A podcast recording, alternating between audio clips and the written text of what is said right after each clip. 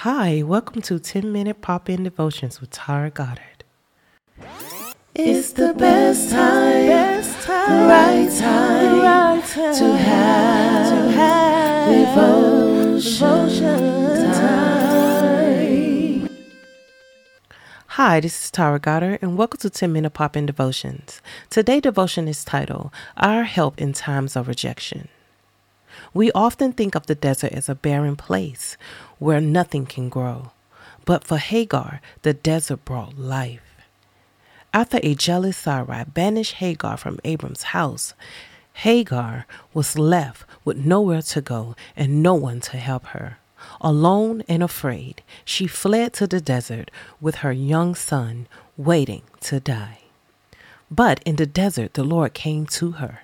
He saw her when she was rejected and afraid, he knew her and called her by name. When she saw nothing but despair, the one who sees brought her hope.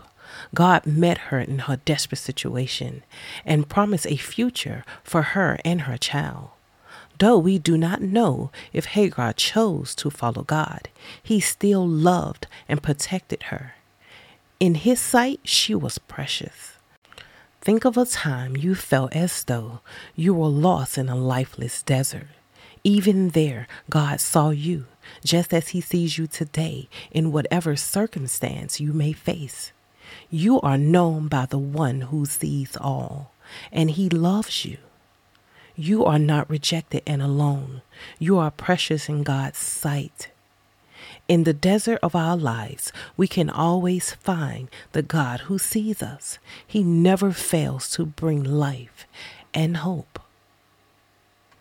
Ask yourself this question What are some ways God has shown you that you are loved when you felt rejected by others? Praise Him for His goodness. What is one thing you can do to help you to focus on God's love when you feel rejected. Start doing it today. Sometimes when we go through situations, we feel rejected. We feel like God didn't want to bless us with certain things and maybe he don't want us to have this. God do not make any mistakes. God don't let nothing happen in our lives that don't supposed to happen. If it's not for you to have it, it's because God already sees ahead of how things supposed to be for you. And God would not put us in a situation that we can't handle. So we have to trust God's word. We have to trust his process and let God be God. Let him do what he's going to do in our lives and he will lead us when we feeling rejected, when we feeling like no one cares, no one understands my situation, but God does. So let's trust him and let him take over for us. Let's pray. Thank you, Lord, for allowing us to be here. Help us to know that we don't have to feel rejected. We don't have to feel like we're in a desert and alone. Lord, we love you, and we know you love us too. And Lord, help us to know that the things that we may experience in our lives are only a test for us to grow stronger with you. Thank you, Lord, for your love and for your grace. I pray in your name. Amen.